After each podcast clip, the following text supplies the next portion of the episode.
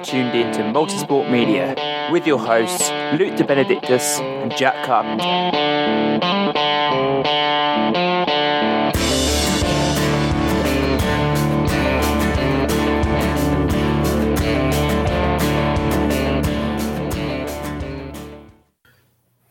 Right, listeners, we are joined today by the OCR stat guru, Jack Bauer himself. Jack, how are we doing? I'm doing great. We just uh, finished up Thanksgiving over here in the U.S., so it was a, an eventful day. Yes, thank you for joining us post Thanksgiving, and uh, you're still sober, so yeah, yeah. you must have had a, a semi fun night. Only time I've, I've, drank in a long time have been those uh, beer miles that have been put on by like Running Public and Hunter and stuff. So I, I don't really drink a whole lot, but when I do, I run fast when I do it. Oh, good, good. Well, in the in the spirit of Thanksgiving, um, I thought I wanted to ask you a little OCR related question. So, what are you thankful for in the world of OCR? It's a good question. Um, from the world of OCR. Yeah, no, I, I, I'd say that you know, just being able to reach people around the world, like being able to do podcasts with you in the UK and reaching some of the European listeners. I've I've been on with Ian Deeth. Um, you know him over now. He's in Singapore now, but I've yeah. talked with him on his Unlocking Athletic Potential podcast. Met, made friends with mm-hmm. uh, some of the top racers in Australia. Even not just top racers, just some of the racers there. It's just it's just cool to be able to interact and have that like you know you, you meet someone, but you can almost feel like you've known them for a while just because we have this this bond together. So I'd say I'm just thankful that the OCR communities like that because a lot of sports are not like that. They're pretty judgmental, or you know, unless you're in this certain level, no one's going to talk with you. But I, I, would just say just the overall environment for people um, worldwide is is what I'd say I'm thankful for in OCR. Wow, talking about worldwide, we are bringing the world together per se, um, and shipping everyone out to the desert. We're going to Abu Dhabi um, you are. I'm not. well, I am, and a few other people um, from around the world um, for the Spartan Race World Championships, uh, which first time outside of the US um, since its inauguration of championship races. Um, we're here to talk about it. How how are we going to go about it? What's uh, what's looking? Who's going? That is the question. Because uh, you said you're not going. Um, I wouldn't say I'm, I wouldn't say I'm a threat uh, on the world stage, but you know, yeah, I'm not going. So I guess that takes me off the off a potential podium. I'm sure. Well, I know you've been busy. I know you've been um, contacting lots of the top athletes around the world and finding out who is and who isn't going. Um, so let's break it down. Let's see. Let's see who's on the way to the desert. Yeah, sounds good. Um, yeah, I'd, I'd, say that I've probably reached out to more people than Spartan has, um, but that's kind that's kind of what I do. So uh, yeah, let's let's go over the list. I'll share my screen with you real quick just so we can kind of get some reaction. Um, I, I, will say yeah. right off the bat, not a lot of people in uh, the U.S. will be there, which is kind of surprising, honestly. Um, so on the men's side, you, the the biggest names that you're seeing on the men's side from the U.S. Um, uh, well, mm-hmm. I guess Ryan Atkins, he, he's Canada, so he's not the U.S. necessarily. He's the biggest North American name showing up. Um, yeah. Other than that, the only confirmed really top names that I have I've had are Logan Broadbent, um, podiumed at the 15K OCR World, so he's going to be a threat. Loves that hotter weather. Um, really good runner on you know this. Yeah. I, I, think his stride's going to do really well for um, for sand. And then you've got Rylan Shadig, who had that kind of surprise uh, podium at or second place at Utah earlier this year. Um, Chris Brown, he's actually running a 100 miler in South Africa the week before. So unfortunately, I think that that's going to be pretty tough for him to recover from. Um, but always a threat. Uh, Mark Gaudet, Mark Gaudet mm-hmm, just won that 100 uh, or won the 24 hour world championship in Telluride about five weeks ago it's kind of tough to mm-hmm. recover from that. But um, he actually lives about 15 minutes from me now. Um, haven't really run into him much since since he moved here about uh, maybe two months ago, just because he has yep. a newborn baby and he's been doing military stuff. But um, he's he's claiming that he's he's ready to go, which is awesome news in my opinion, because he's going to do his stride is really good for a sandy course. Ian Hosek, yeah. everyone knows what he's done. He got fifth in Tahoe last time, always a threat. Uh, Mark Batres, we were talking about Mark Gaudet needing some uh, recovery time, but both of the Yeah. both of the uh, OCR Ultra World Champions this year were named Mark. Um, so Mark Gaudet for Telluride, Mark Batres for World's Toughest Mudder. That was only like a week ago. So It- I, I don't know. The new Ryan? 115 miles he ran in the desert, um, Yeah. which goes to show you he can definitely run on sand. But I don't, I don't even think Ryan Atkins would be able to recover in that amount of time. Um, So it's gonna going to be- tough. it's going to be pretty tough. be So, tough. so that's the U.S. crew on the the men's side. Um, do you want to stick one gender at a time, just so we can kind of give Yeah, yeah. give a We'll do, breakdown? we'll do all the men's, and then we'll move to the ladies as well. Yeah. Um, so European listener, I don't, I don't want to go like list every single person one by one because there are a lot more European or in detail uh, one by one. Um, but Just pick out the top. We'll pick out the top Yeah. top names that Yeah, I would, would- be I would uh, say- podium threats. the biggest names, um, Jon Albon, obviously, pretty dang Oh, good. yeah. I, I think you've heard of him. Um, Albert Soleil has done great in the past, um, just uh, against good competition. Luca Pascolarung, he got second at European Championship. He's going to have a really good year. Richard Heineck, who beat all the top Americans and everybody actually in Greece, um, he's he's going to be there. Sergei Perelygin, uh, race in the Middle East a ton. Igor Belisov, Yeah. he has uh, he got second place at OCR Worlds earlier this year. Mhm. Um, Thomas Buell, uh, Greg, Gregory Basilico, Eugenio Bianchi said he's in the best shape of his life. You've got a Jeremy Gachet, uh, another guy that got to mention, and Yeah. Nikolai Dam. Um, so I think that you've got a, a solid crew. I could keep going on and on, naming more people, but you've got significantly more top European talent on the men's side there than US. Yeah. No, definitely. Who else is from uh, Canada with Atkins? Who's coming with Atkins? He's the only male Canadian that I'm aware of. Only male. Okay. The female squad is very impressive, even though there aren't a ton there either. Um, you have Let's go to the ladies then. Yeah, we'll, we'll wait till that. But there there are uh, three confirmed Canadian women and only Ryan Atkins for the men that I've talked to, and I've, I've asked like Sean Stevens, Whale, Mick and Austin Azar, all, all those guys, and none of them Yeah. are going. Oh well. Okay. So yeah, I've got about Interesting. 40, 45, 50 of the the really good top men confirmed. Um, but yeah, you've got like VJ won't be there, Tyler Veerman won't be there, Josiah Middaugh, Kirk DeWindt, um, Brian Gowiski, Robert Killian? Robert Kill. I was going to say, and and most surprising of all, Robert Killian will not be there. Yeah, so he's not defending his title. I know he's had a bit of a, an indifferent year, but he's been doing a lot of army uh, military training. Yep. He- um, he's hasn't fit raced now. as much.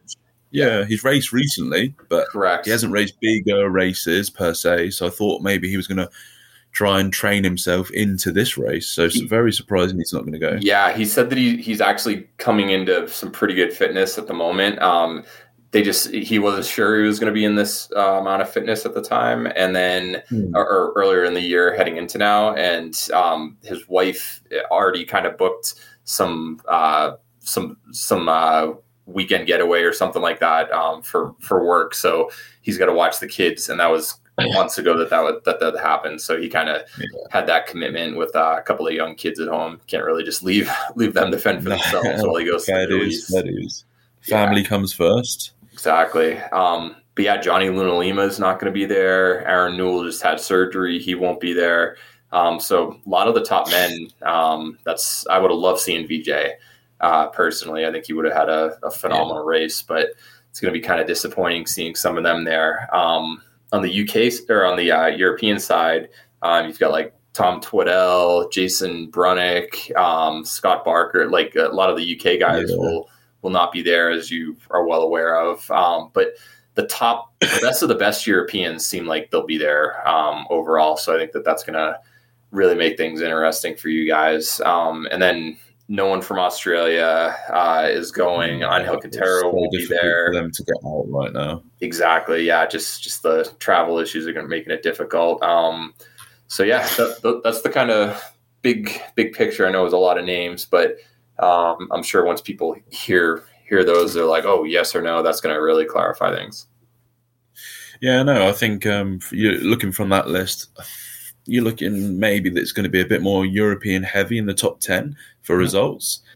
Like you said, I think Logan Broadbent might have a, quite a good race. He's raced quite a lot of races. Um, you know, he's done Boston Marathon, he's done uh, OCRWC. He's done all of the US National Series events. Mm-hmm. So he's done a lot this year, and I think yeah, he probably can cap his year off with a with a very high finish in the desert. Um, uh, and you have to remember he he did OCR Worlds when he got uh, third in the 15k. Literally, he went. He had like 46 hours of travel back from the Maldives yeah. to get to Boston. He got like no sleep for almost two days heading into it, and then just like oh, got a couple hours. Woke up, guess what? Now you have to face the best and the best of the sport in the 15K, or most of them, because some of them weren't there, but uh, still put on a world championship podium performance on very difficult travel circumstances. I think yeah, he, of man, all the definitely. people, will probably not be uh, faced by that as much. No, yeah, definitely true. I think, like you mentioned, um, some of the real top runners from the US, Chris Brown, Mark Gaudet, Mark Batres, are all going to be not 100%, no matter how they feel. I guess they've been they've been running like long, long distance races yes. just before. They may not be recovered in time, but yeah. they would have all done really well in this probably in that kind of running conditions. Um, there yeah, will be some massive dunes, but it's not, it's it not like they didn't kind of clean up all year or you know hit their season long goal. Like all of them had specific goals all year, so most people think, oh, yeah, I'm just going to peak for the world championship. That's all I care about, but Gaudet wanted to win Telluride. Batres wanted to win World's Toughest Mudder. Chris Brown, he's you know switching back and forth between OCR and trail, and he's had a lot of success this year. So just because they aren't peaking for World Championship and might not have their you know if this was their A race, they might not perform up to how they typically would. That doesn't mean they haven't yeah. had a successful year. Oh no, definitely. I think um, I think I've seen more of the Europeans um, per se via Instagram um, really putting the work in specifically for this race. I know uh, Eugenio Bianchi's been putting a lot of work in with this in mind. Um, Luca as well from Italy. I think yep. after he raced the European Championships, he hasn't raced again. That's correct, as far as I'm aware. Some trails, yeah, and he's literally just been in the mountains putting work in for this race specifically. So. Mm-hmm looks like maybe some of the European guys are going to come in with some built up fitness, but yeah. I've, I've got to pick your brain on some of the European races because you, have had some you have some really unique uh, venues that we don't really have in the U.S. Where you'll have like Valmoral or, Valmor, I, I, don't know how you pronounce it in, in France, where you'll have that winter mm. race, and some of the other ones in the Czech Republic or Slovakia, you'll have winter races, and a lot of the knowledge or a lot of the uh, comparisons are that if you can run well on on snow, you can run well on sand. So I think that yeah. athletes who have had success in the snow in the past probably have a good stride for that. Um, would you say the same? Mm, so so. I would guess snow potentially is similar to sand, but I've spoke to a few people that live in in the desert, um, George Crew and a few other people that are living out there, and say it's not really much like it at all. Yeah. Um, so it's going to be interesting to see. I know a lot of the guys more per se Europe, like Jeremy Gachet, um, guys from France and Spain have done the winter races at the beginning of the year where they do lots of sand running.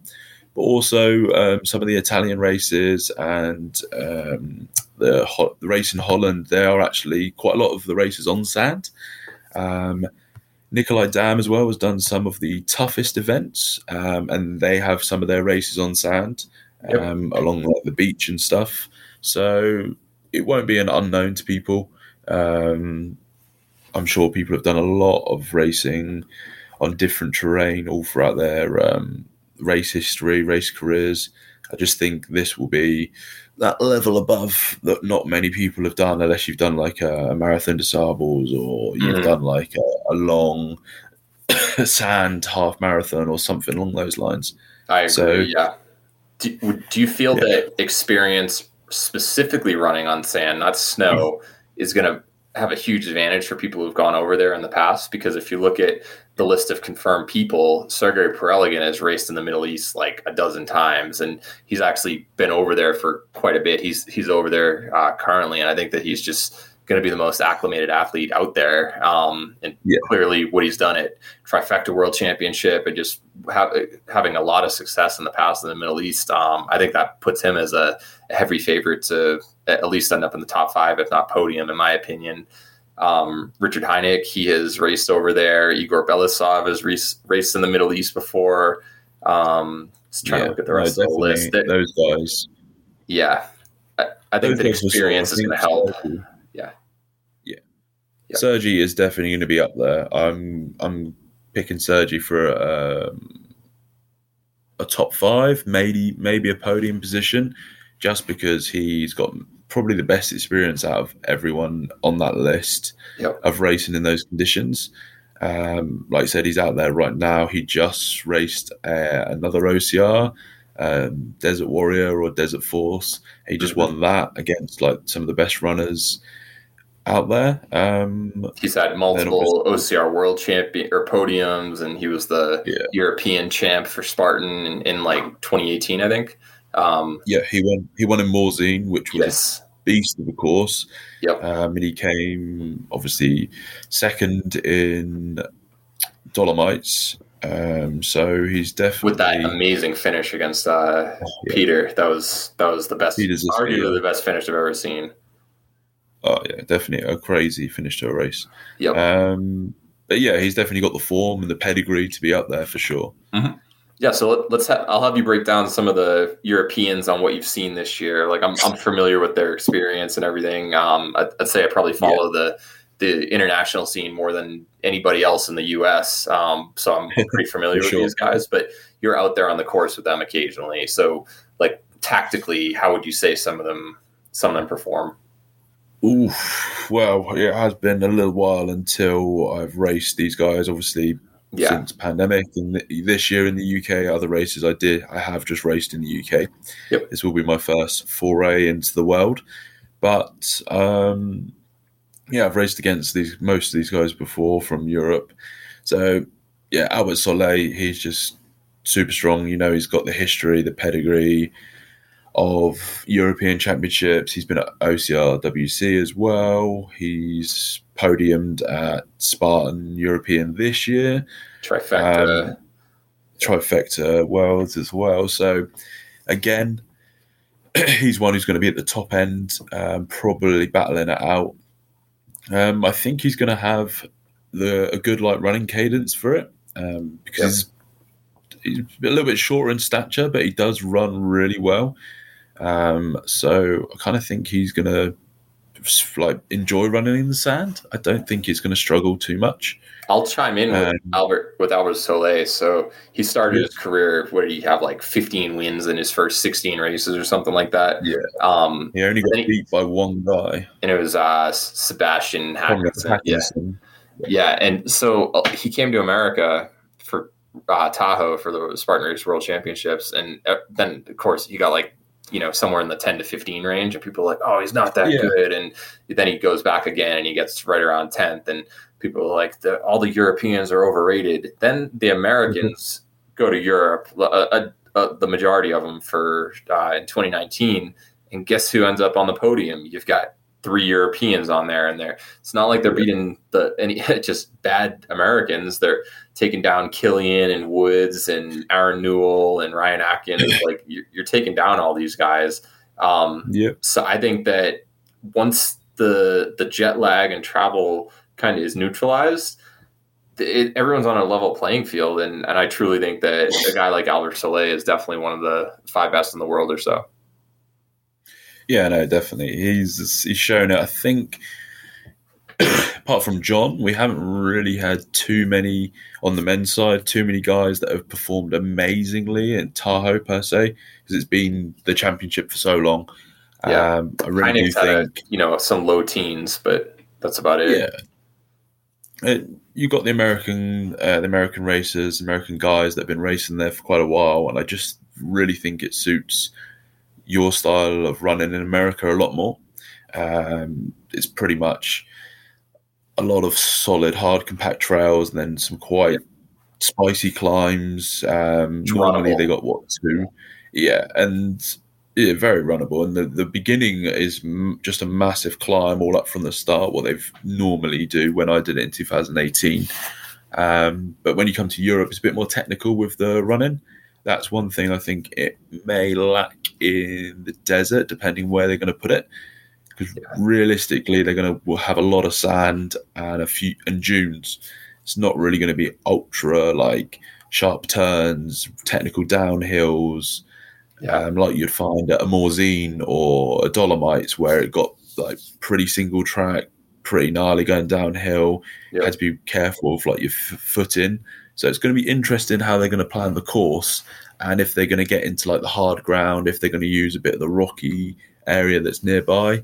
So that could that could play a factor because it Yeah. could just be fairly runnable sand. Yeah, it's a bummer that uh, they didn't. They're, by the time that we're done with this, I, I would say by the time I wake up in the morning, they're going to have done their preview with Garfield Griffiths, uh, who's the Yeah, race director. So we'll actually have that knowledge a little bit more. Like, will there be a double sandbag carry? How much of it's going to be on loose sand versus what they're going to be able to access for the harder surface? So that that would definitely play a role in like who's going to have success here. Um, so I guess Yeah. all we can really do is make our best educated guess before then.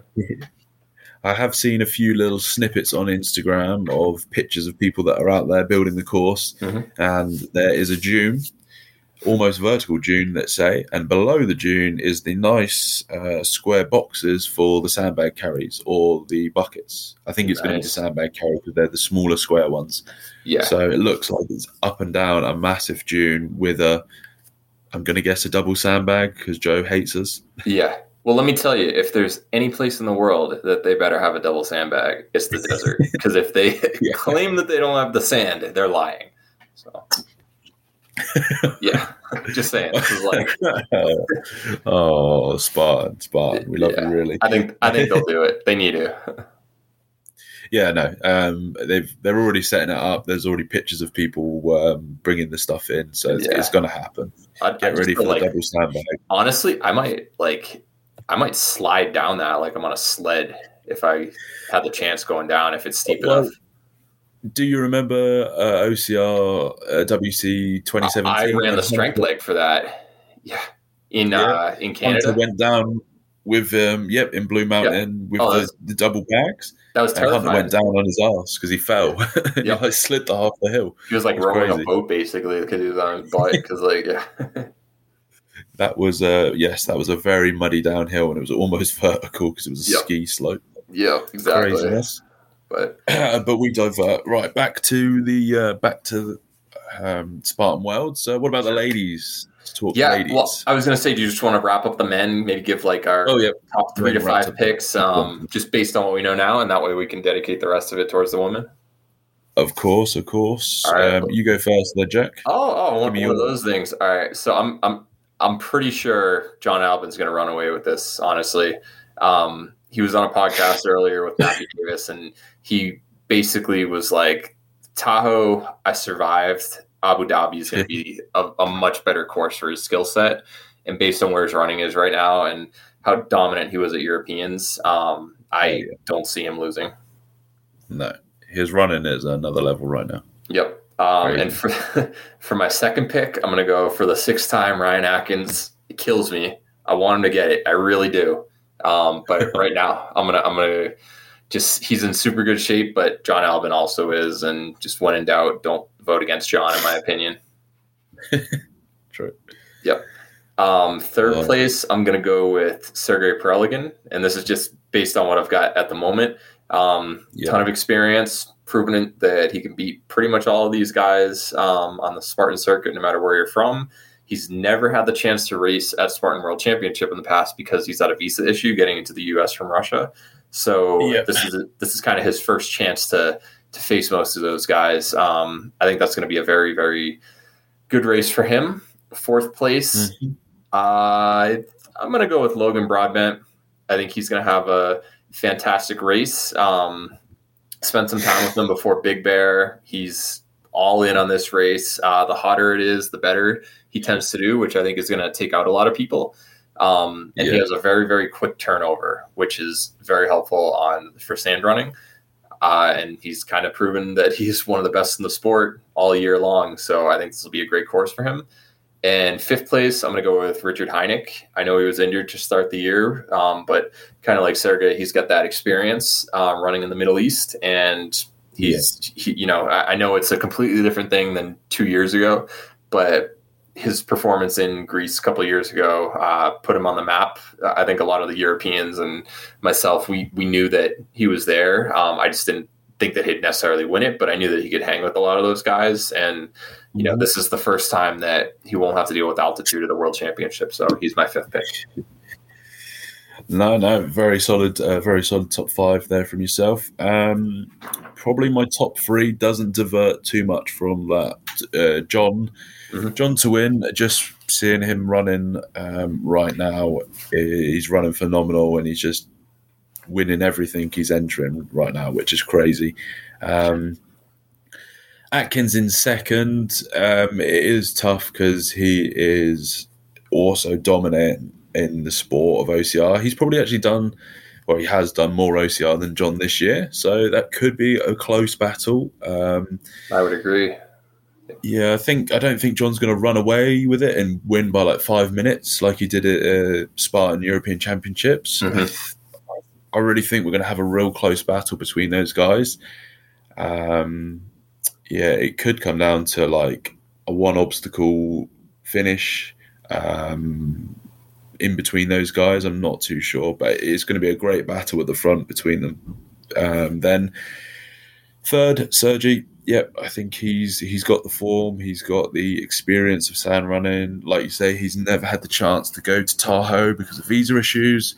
So I think he wants to show show off this year um, that he is a dominant guy. He's been on big championship podiums before. He's been a champion. So yeah, no, I definitely think he's going to come in Third, um, ooh, now these are probably where's mine going to change. I think got some real strong Italians going. Um, I reckon Eugenio Bianchi is going to come in fourth, but really? not too, yeah, not too far behind Sergi. So Eugenio Bianchi in the um, in the winter months generally goes and does a lot of um, skiing. He was a roller ski a world champ, if I'm not mistaken. He, he, was a roller ski world champ, and he does a lot of um, like cross country skiing. Yeah. Um, per se, we said before, snow is semi like sand, not 100. percent Yeah, but he knows how to move himself through that real like tough, kind of like sloggy environment. Cross country skiing is like really hard on the legs. Yep, uh, he's a heck of a climber. Um, I will say he, yeah. he goes out very aggressively though, and I'm just worried. You know, he might be in it for the for a first hour and then pay the price. Yeah, but I've I've got a feeling he might come strong um, and take like a fourth. Um, yeah, probably Logan Broadbent in fifth. He again is had a great year. Um, I'm going to go on the fact you said his running is going to suit sand put him in fifth position. Yep. Um, I don't. I've obviously watched his running, but I'm not too sure what he's like over different uh, terrain per se. He's, but yeah, there's my yeah, nasty terrain. There's really good. Five. So yep. Now I will say Ryan Woods is the biggest unknown. Uh, he and Ryan Kempson are probably like the only two on the men's side out of the top 30 or 40 athletes in the sport that I don't know their status on. If Ryan Woods shows up, I'd probably put him fourth just behind Sergey and then bump everyone down behind him. Oh yeah, fair dues. Woods is obviously a great runner, and he would probably do well. Do you think you'd do good in the heat? Yeah, he lives in North Carolina, which is super humid and hot. Um, so well, there you go. I, I, think he's going to do really well there. Yep. Um, all right. Let and then Mark Gaudet, if he's fully recovered, he told me that he just ran like a 54 minute, just about a 54 flat 10 miler at elevation. Um, so he's that that's about 520, 525 pace. Um, and then you take away the elevation, it probably comes out to somewhere in like the low five teens. So he, it, you know, his relative effort. So he's running well despite having done Telluride about a month or so ago. So he could definitely have a good course there. Um, let, let's name one, like, I hope, or, you know, most people wouldn't expect them um, to do well, but who would your person be that you think is going to crack the top 10 scroll, might surprise people? scroll down slightly, um, just so I can get the name. Um, so it's probably, well Thomas Boyle, really um, Yeah. from Belgium. I he's probably not an unknown because he's he's done quite a lot in Europe, but maybe yeah, maybe to American listeners, um, he is a really top uh, Belgium athlete. More been doing toughest OCR series, and he's been doing a lot of the Spartan stuff this year. He's fast. yeah, he's he's fast and he's really strong. Um, he's a really strong runner, so I think he might suit the sand quite well. Mhm. Um, so yeah, he's kind of on a dark horse to break into that top ten, which will be filled with names people recognise, people know. Um, yeah, he's probably my dark horse. I'd He, say. he's, he didn't have a great European championship, but he's without question one of the best OCR athletes in the world, and no doubt. Um, the, the only thing that worries me, and you can attest to this, um, he's got a, a brand new baby right now, so I can imagine sleep isn't exactly at a premium for him at the moment. No, once you have a baby, sleep is non-existent. I can, tell, I can attest to that very much. Yeah, yeah, exactly. Um, all right, so my my pick, who I think is going to have a great race, um, put himself on the map, is Gregory Basilico. Uh, you familiar with him? True. Yes, um, he went out and won the whole trifecta in Holland, Mhm. which was mainly on sand. So that's Yeah. a good pick. He also just ran uh, a 30 16 10K very recently. Um, and I've, wa- I've been watching a lot of European videos of some of the Spartan highlights. You know how they'll have those like 10 to 15 minute elite heat recaps. Yeah. And that guy just, he looks smooth. And I, he just hasn't put it together fully yet. But I think No. that he has the potential of doing so. So he's my name to So- watch.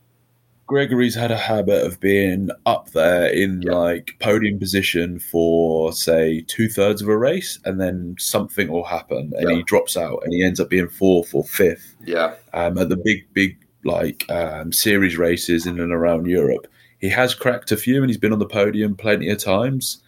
Um, but yeah, just him winning out in Holland really um, like caught my eye. Yeah, it caught my eye because it it wasn't sta a stacked field, but he was just so dominant Yep. so out there, which was really uh, really interesting. So no, great pick. And to me, peop people like uh, Gregory and Logan Broadbent, who've, who've won trifecta weekends every single race during the the weekend, that just shows they've got the engine to last. And this is going to be a grinding suffer fest, in my opinion. It's probably going to be 13 miles again, half marathon, um, but Yep.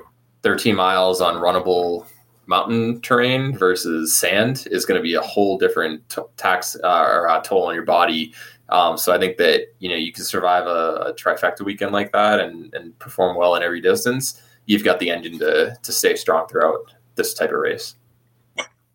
Yep. All right. It's going to be brutal. Yeah, so I Right. guess pretty similar mindset on the men's side. Um, women is going to be different. So let's just talk about the yes. uh, couple of names who will not be there because pretty much everybody else will. Um, defending world champion Nicole Mericle will not be there uh, because she's injured. Everyone knows that. Um, the other big name on the men's or on the uh, women's side from the U.S. is Rose Wetzel.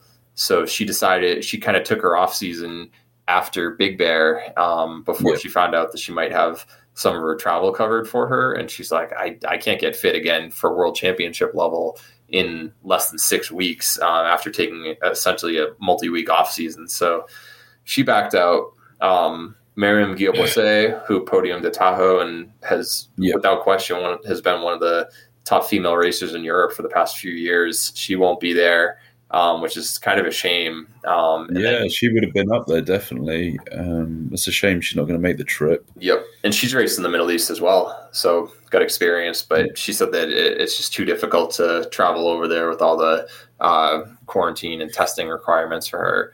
Um, Yeah. and Jezebel Kramer, I would have loved seeing her from from France. She's one of the uh, the top European women, just very very just strong. And I think that that's you know having the durability in a race like this, especially where there might be a tougher carry. I think that she could have had a fantastic finish, and she was right around. Was she third or fourth? At she was fourth. She had a bit of heartbreak. It, right? Yeah. She um so in the European champs they finished on the rig um, to the finish line. Yeah. She fell off the rig. And Esther passed her, um, I think. Yeah. Esther passed her on the rig, so she had a bit of heartbreak at a championship. So I thought she might want to come and try and uh, avenge avenge that disappointment. Yeah. no, she said she wasn't she just wasn't able to get the amount of time needed off from work. So unfortunately she won't be there. And then the other name that I wish uh, was showing up just because she has never faced people on the world stage. Um, is this girl from Australia, Joanna Hills? Um, t- that just her performances over there are stupid good, and she's basically the same level um, as like an Esther or a Rose in terms of performances. Um, but she just okay. can't travel due to the uh, difficulties getting out of Australia. So I wish she was there, but she won't be. But if we take a look at who will be there. Um, There's so many. Europe so many is stacked.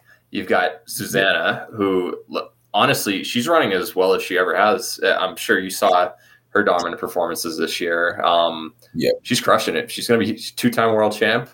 Um, and then the other other big name on the women's side is Lindsey Webster, other two-time world yep. champ. So whoever wins this is going to have the all-time head-to-head record. Um, mm-hmm. I know everyone calls Lindsey the goat, understandably. Um, but if Zuzana has a three win, two loss record head to head against Lindsey, and Spartan has more championships, has a has a positive winning record against her, I think she can make the claim that she's actually the the greatest of all time on the women's side.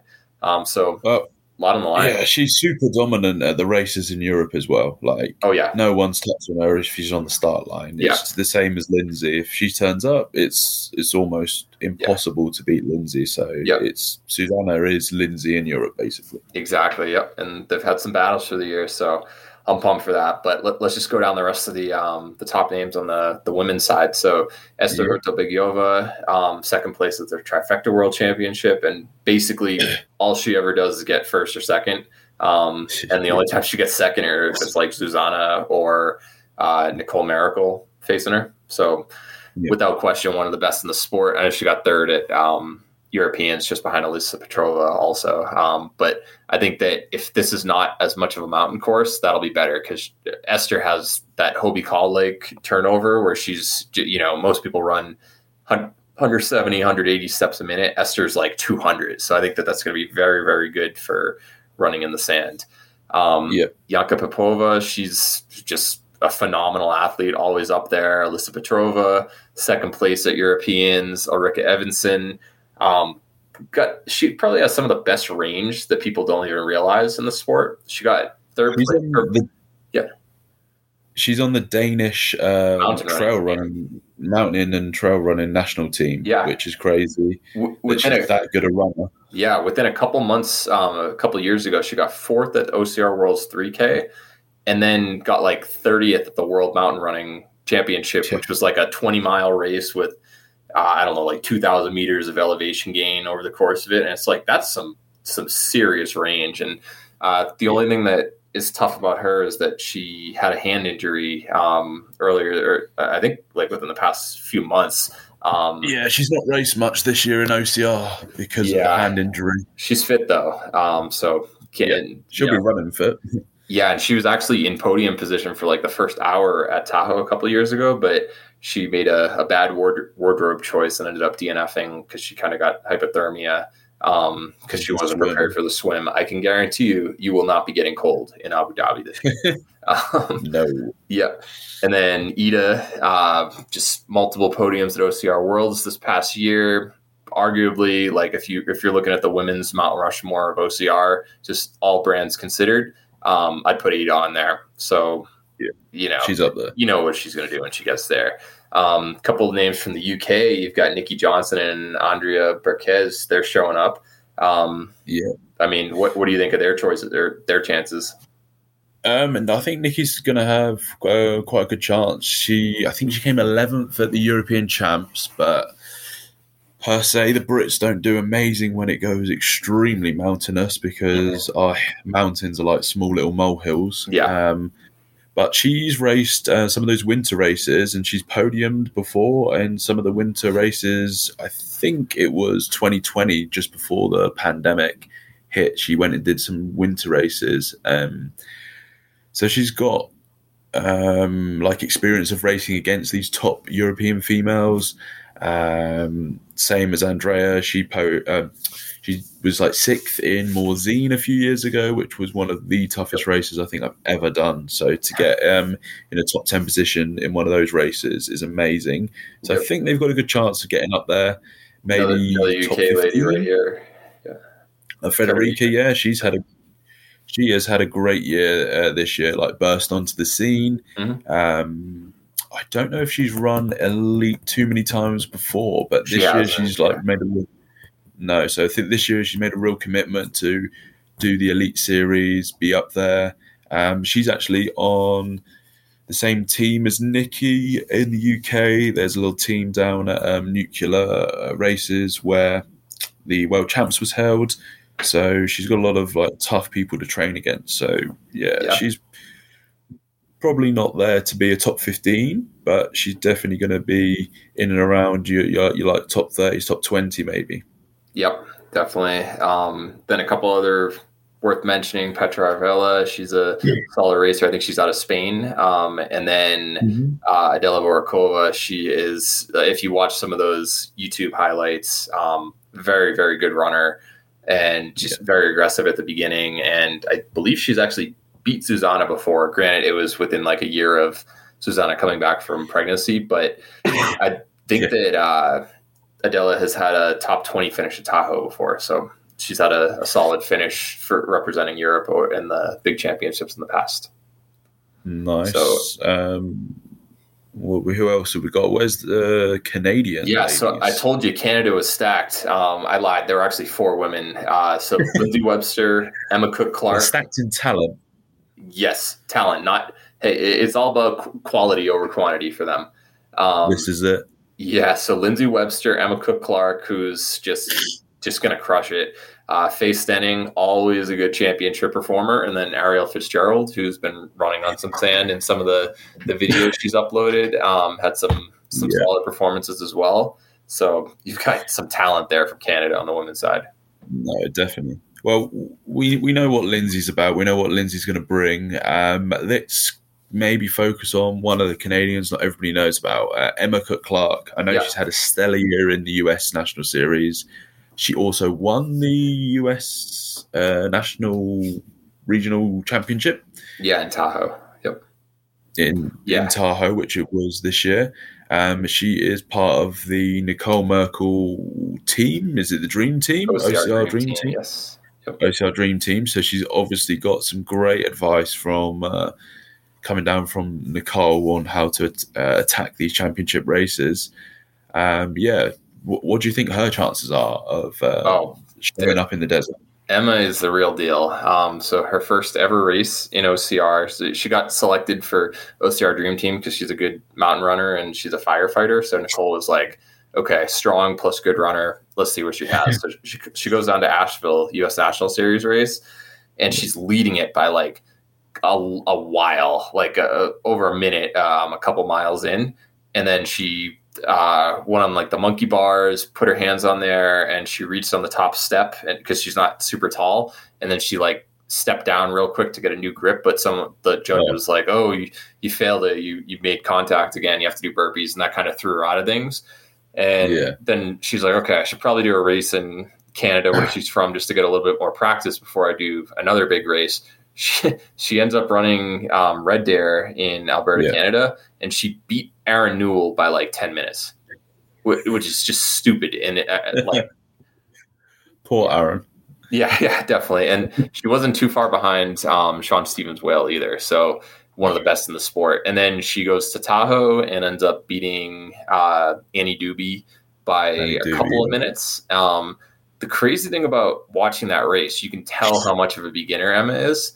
But every single time she would like take five seconds longer on an obstacle and then she'd be like asking the volunteer like what, what do i do here and just wasting time like that and she'd get off and annie would get a little ahead of her and then she'd just throw in a surge and it didn't even look like she was trying, yeah. and Annie just couldn't keep up with her on on her running. And Annie's definitely one of the best in the sport um, at just grinding up a mountain. So just Emma's power was just so apparent. And um, talked with Nicole, and Nicole says that she thinks Emma could easily win this race. So def- if Nicole gives her the uh, you know the stamp of approval, and she's already backed it up all year, you know what she's going to have when she comes up to Abu Dhabi. Definitely.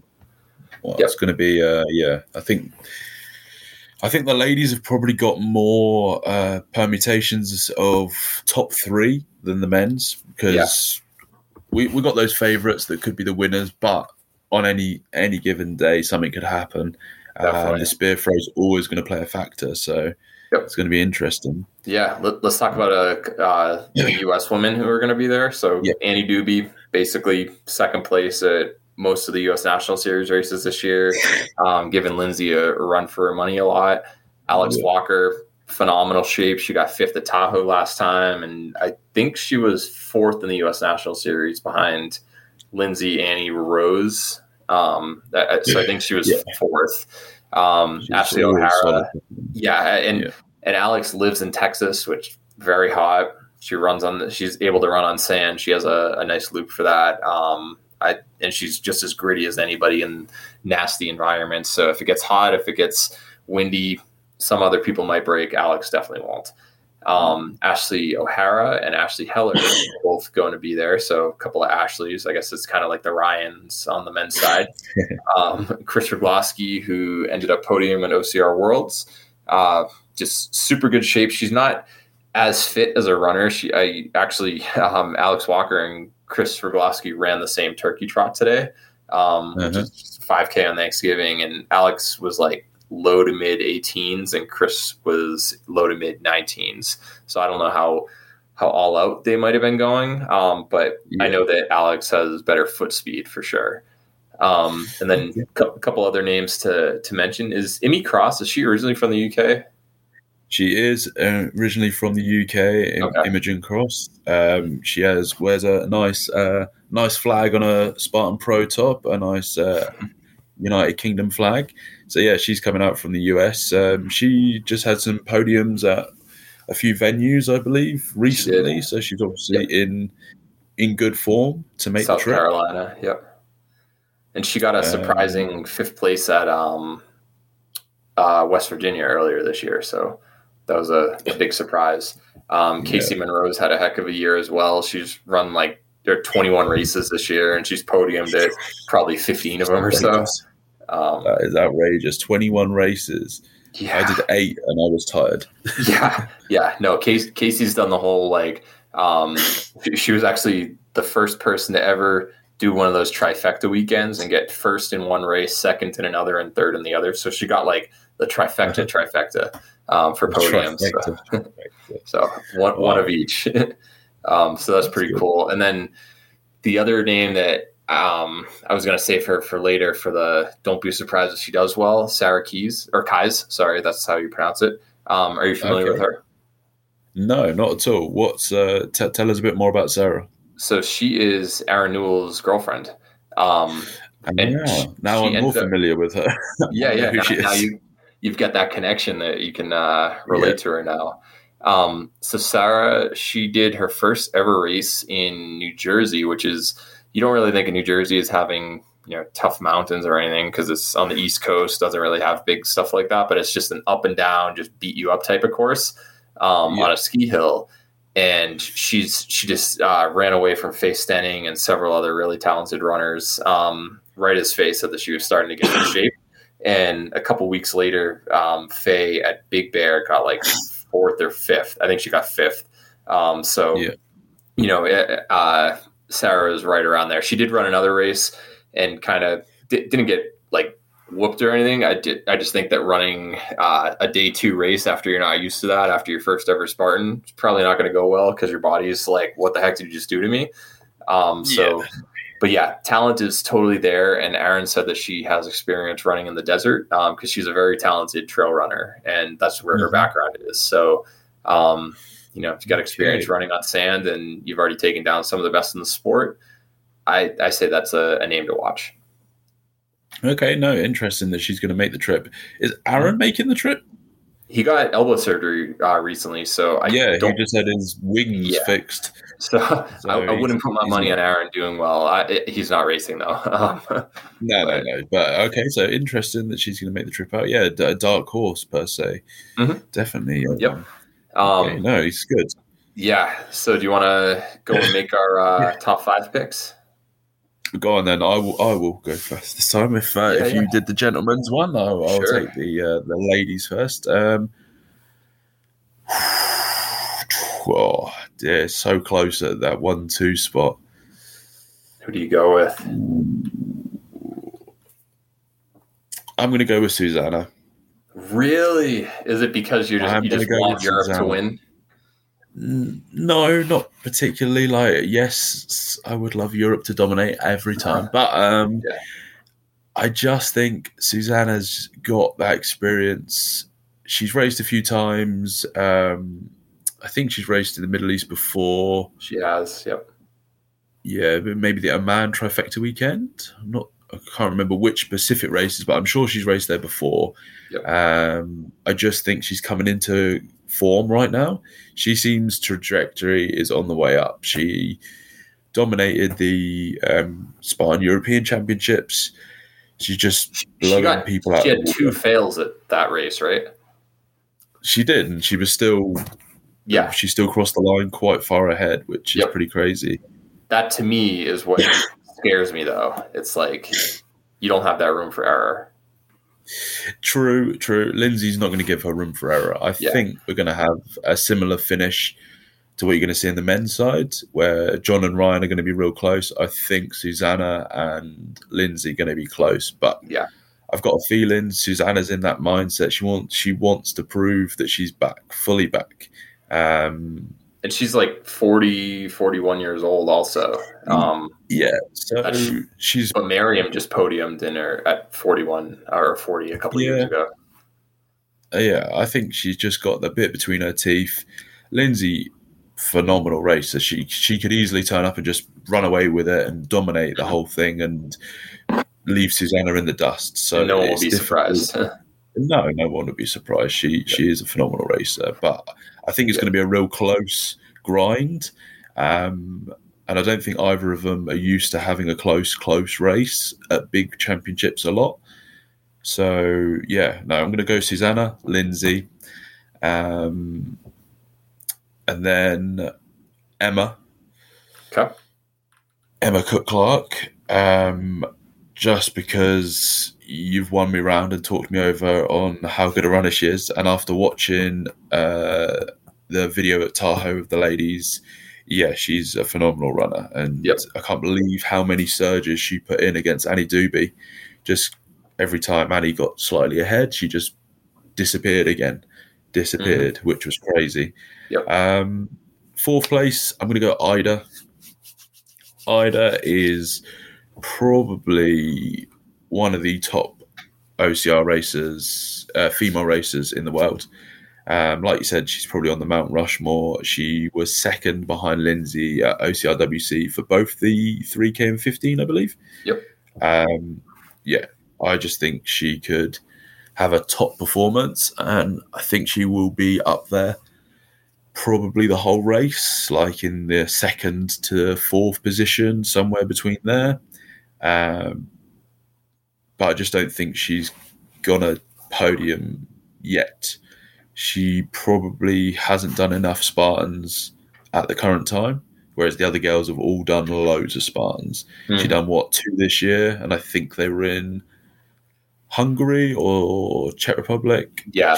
It was in it was in Central Europe. She raced. She, I think she raced Zuzana, but she got kind of she she lost by a, a decent margin. Yeah, I just don't think Zuzana is Zuzana. she's.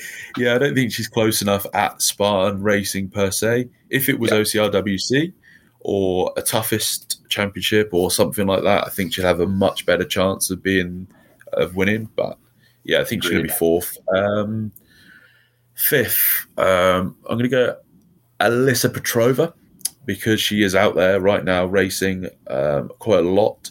I think she went out with Sergi, um, and she has been podiuming and race in the Middle East quite a lot over the last few years. Just think she's going to have that that knowledge of the event and knowledge of the the thing to push herself to a top 5 Mhm. Well, that, that is leaving so many good names out. It's so hard It with the ladies. It's like That picking at the 10 is Olympics. Yeah, it's Oh. like picking at the Olympics. You're like, oh crap, like they're all so good. How do I leave this person off, you know, my list? Yeah, it's oh, Yeah, no, it's I, going to be I. I think you've got uh, your top five. Um, you've got solid logic, but you're wrong. Um, so, so I'm I'm going with Lindsay because I've seen what she's done. Um, she started the year off shaky. She was not fast at Hildervat to start the year. She got just run away from by Rebecca and Nicole during the race in which Nicole got injured. And then she did a savage race and she DNF'd. And then she was like, okay, I, I can't do this half ass anymore. Um, undefeated in the U.S. National Series race, won both OCR World uh, Championships, and just Yeah. peaking right now. Um, Wow, I don't know. hard. never pick against Lizzie. It's like John. Like you might be wrong, but you're gonna be wrong by one place. Like Lin- Lindsay's just not gonna miss it. Um, I think that Zuzana is definitely uh, gonna make the podium, but I think Emma Cook Clark is actually gonna get second. Um, Ooh. I, I that's the that's the one that that kills me due to experience. Um, I will say that if we find out tomorrow when uh, Garfield's giving his overview of the course and there's a double sandbag carry, I think that changes things. And Zuzana is probably the best heavy carrier in the sport on the women's side in this field. Um, There's going to be a double sandbag. They're going to do it. It's Yeah. happening.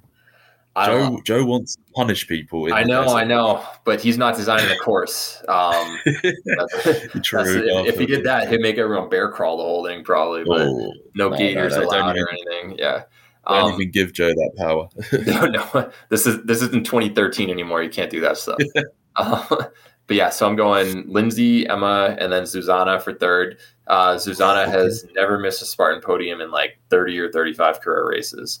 Um, yeah, no, she's not going to stop even here. So just her fitness crazy good right now. I just think that Lindsay's a little bit above, um, and then Emma has you know now that she has a little bit more experience and has put in specific training, getting that guidance from Nicole. I I give her a slight edge over Zuzana, but I wouldn't be surprised if Zuzana does get second, even though I'm not picking her there. Um, fourth place, I'm going Esther Hortopigova. Um, she was basically 10 seconds behind Nicole in the uh, trifecta world championship in 2019 after two events, the sprint and the super to start day one. Um, you don't do that on accident. And she has very, very good running form for for sand. Um, she struggled a little bit in the mountains just due to um, I, I don't think she's as good of a you know grind it type of climber. She she likes more of the rolling terrain. Um, she's not that strong. I saw her. Str- she ended up having to do burpees on the Herc hoist, so that makes me a little bit nervous. But I think that she's a good enough runner that she'll be able to put herself into contention, um, just to kind of be up there. And you know, you don't get first or second at literally every single race for like thirty straight races without being uh, podium threat for world championship. And then uh, fifth, it's killing me. It's like I don't I don't know. Should I put Ulrika? Should I put Ida? Um, Alyssa? But I think I'm going to go with Annie Dube instead. Um, she'll probably be the, okay, okay. the top American, and what's she done all year that you know why why wouldn't she deserve to be uh, top five in my opinion? I, I think she's No. crushed it all year, being right up there with Lindsay in several races. Um, she lives in a very hot area of California, um, and I know she spent Mhm, some time in the desert. So that's to me sounds like uh, a pretty good winning formula for her. Now, what is the travel time for the North American athletes to get to Abu Dhabi? Are we looking over 10 hours? Oh, oh, more than that, without question. Um, you know what? I'm, I'm just going to go on Google Flights. Let's see. Most of them are flying into Chicago and then from Chicago into Abu Dhabi, and that doesn't even include uh, the what you call it, the uh, four-hour bus ride once you land. Yeah. So if you're traveling, uh, you know, tomorrow, a, lot of them are doing that. Um, I Mhm. I believe it's something like you know like a 18 hour duration um, just to get there. Yeah, 20 hours, 17 hours, 16 hours. Yeah, you're you're, going to be Yeah, spending okay. some So time in it's.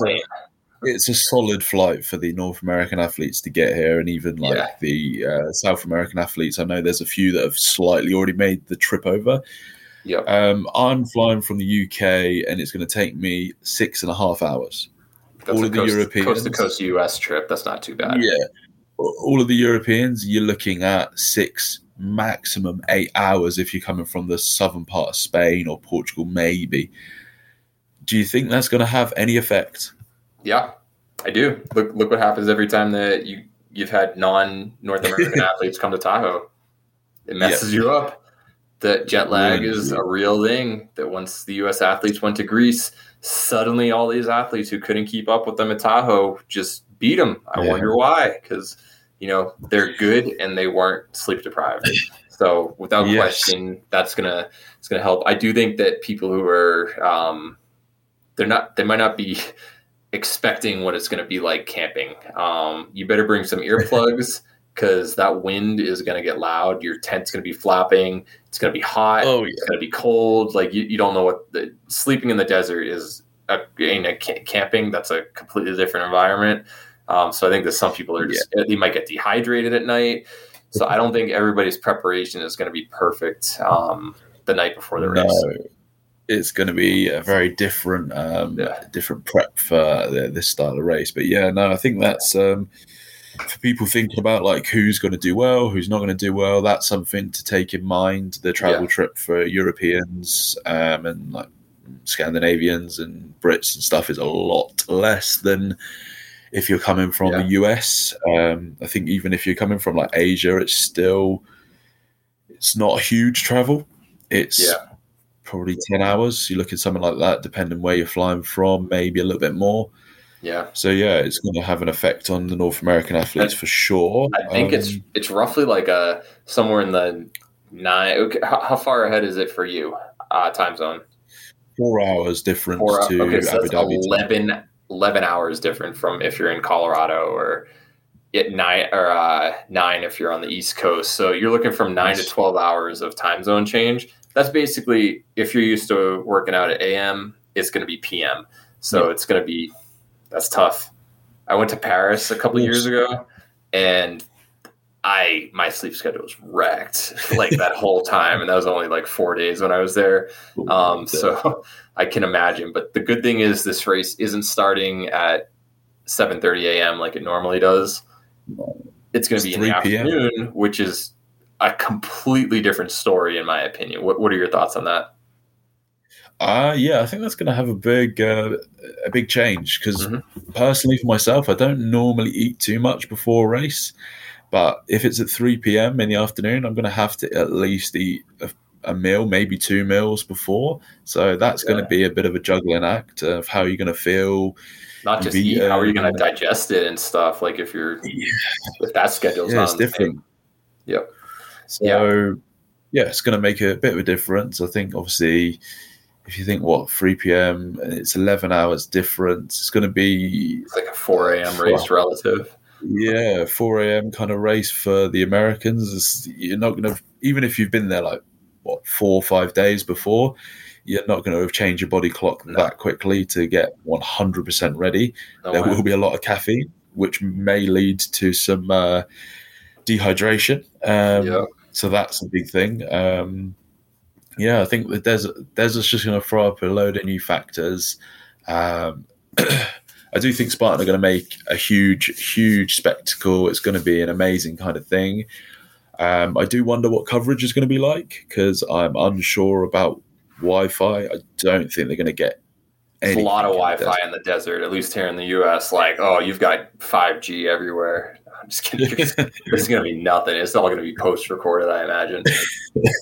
yeah, we're just going to get videos uh, probably a week after.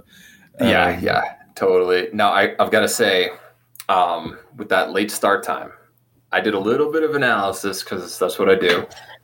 I, th- I think it's going to be. I think it's going to be a disaster with the start time that they have. Um, Three thirty for the women, four p.m. for the men. So I looked it up. Yeah. It's basic, like you know how you have uh, dusk and nautical twilight and like all those different like the when it will actually be pitch black is six twenty one p.m. and that's that means that all the men have to finish in two hours and 21 minutes or less, and all the women two hours and 51 minutes or less if you want to actually have a chance at that. And you, if you look at the Middle East North Africa Championship, um, you had one person finish under two hours in the past, uh, and that's a beast. I know that it wasn't Jon Albon, it was, but it was like Sergey Perelygin and Igor Belousov, like very very good runners. Yeah. So finishing in that low two hour range, that's going to be tough to pull off. So if you look at Tahoe, like over the years, you have typically five percent of people have five to ten percent of people have finished in under two hours and twenty one minutes for the men. Wow. And then yeah. uh, it was like less than ten percent for the women. So you're gonna have like ninety percent of people on course when it's nearly pitch black out. That to me doesn't sound like a disaster because you are definitely not running faster on sand than you would on runnable terrain to cover that 13 miles. And it's a world championship oh, it's, it's event. They're not they're not going to make you flat. They're going to send you up. And every time you go up, your pace is slower. It takes more time on course. So I would just caution people oh, yeah. about potentially bringing uh, a headlamp. So yep, seems weird. Yeah, and even might be helpful. Yeah, I definitely would take one anyway. I'm going to pack one just because, like, normal daytime when it's not even mm-hmm. racing, it's going to be dark by six 6 p.m. Yep, so yep. if you wanted to do anything after 6 p.m., you're going to need a head torch to walk between your tents. Um, I'm yeah, sure there'll be tons you, of light. But yeah. Another, yeah, another thing to be different. Another little tip um, that I found. Um, I'm sure a lot of people are going to wear gaiters, which will help with a good amount on the sand. So they have um, yeah. a couple hours away from me in Colorado something called Great Sand Dunes National Park, which are the tallest sand dunes um, in North America, and I believe they're the tallest in the world besides essentially the ones that you guys are going to for this um, it, like yeah. over a thousand feet so I've gone on there a few times and doesn't matter gaiters they you know you're going to get sand in there somehow or another. It's going to get in your heel or wherever.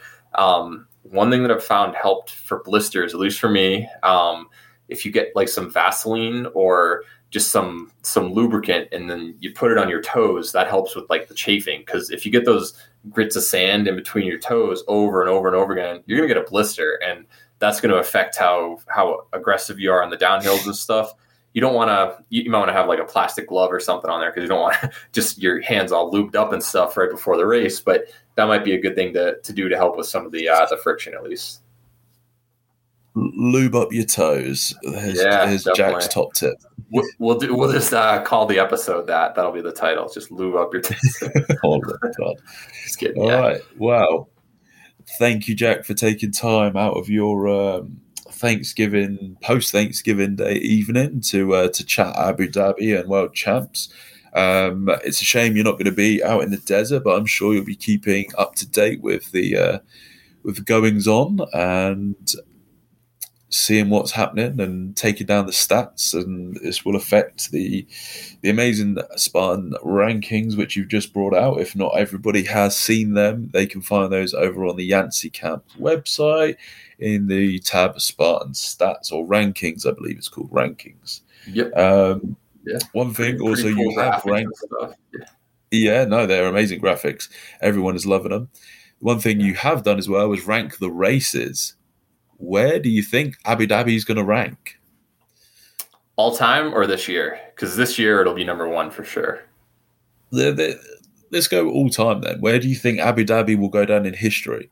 Do you think it will be the toughest race ever, or do you think no. it will be a bust? No, no? I, I, think Tahoe, the past 2019, that, I believe that was the toughest or the the highest all time difficulty um, in terms of how many good people there were. Um, I wouldn't be surprised if this is about five. It's probably going to be deeper than a couple of the Tahoe years um, yeah. for when it's hosted World Championship. It'll be deeper than um, European Championship this year because it's essentially European Championship, but then you add Atkins and Logan and a, a few others. So it's going to be definitely the deepest of the year. Um, and then on the women's side, you're adding Lindsay and Emma Cook Clark yeah. and Annie. Like it's the same exact thing as Europeans plus them. So I think both genders, it's going to be the the deepest of the year. Um, probably right around top five. Um, maybe a couple places af- after that. It it'll probably be very similar to what we saw in Greece. Nice. Okay, good. Yeah. So it's uh, yeah, it's going to be a tough one. It's going to be Yeah. a must do for uh, What for people. But What's um, your goal? Let's hear that. That's the last thing I want to hear. Well, I think what in 2018 I did Tahoe. I think I was 42nd in the men. Um, so I'm looking to break probably down into those 30s, low 30s, hopefully. Um, Is there I guess anybody you're like, I am not losing to you? Is there a certain I don't want to lose to Jack. Oh no, yeah. I mean, I don't want to lose to Jack. Yeah. Mainly because he'll never let me live it down. But yeah, Um, yeah, no, I would like to be, hopefully, from all the uh, like the Brits and the guys that are going, um, probably second Brit overall. Would I was gonna say if you say you're number one Brit, I think you're forgetting a guy. So. no, no, no. We can never forget Mister Albon, even though he lives in uh, Norway. But um, yeah, no, running fairly good this year. Had a pretty solid uh, UK UK series overall. So yeah, Mhm. I'm hoping to try and make a bit of an impact. Um, hopefully, this will be my bet better championship race.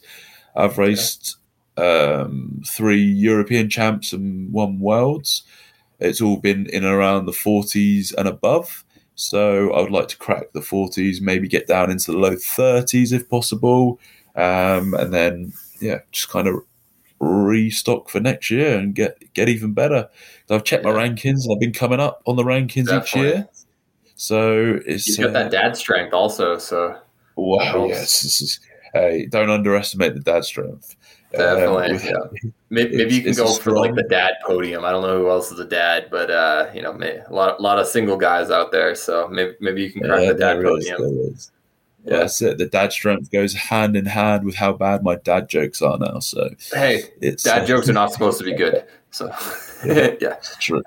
Let, let me add one last thing. Uh, I just want Yeah. to get this on the record. Yoey Bolin, that was my name to watch for the women. So just in case she does well, Yes, I, I just saw her name on Yoey my screen. I'm like, crap, forgot to mention her. yeah.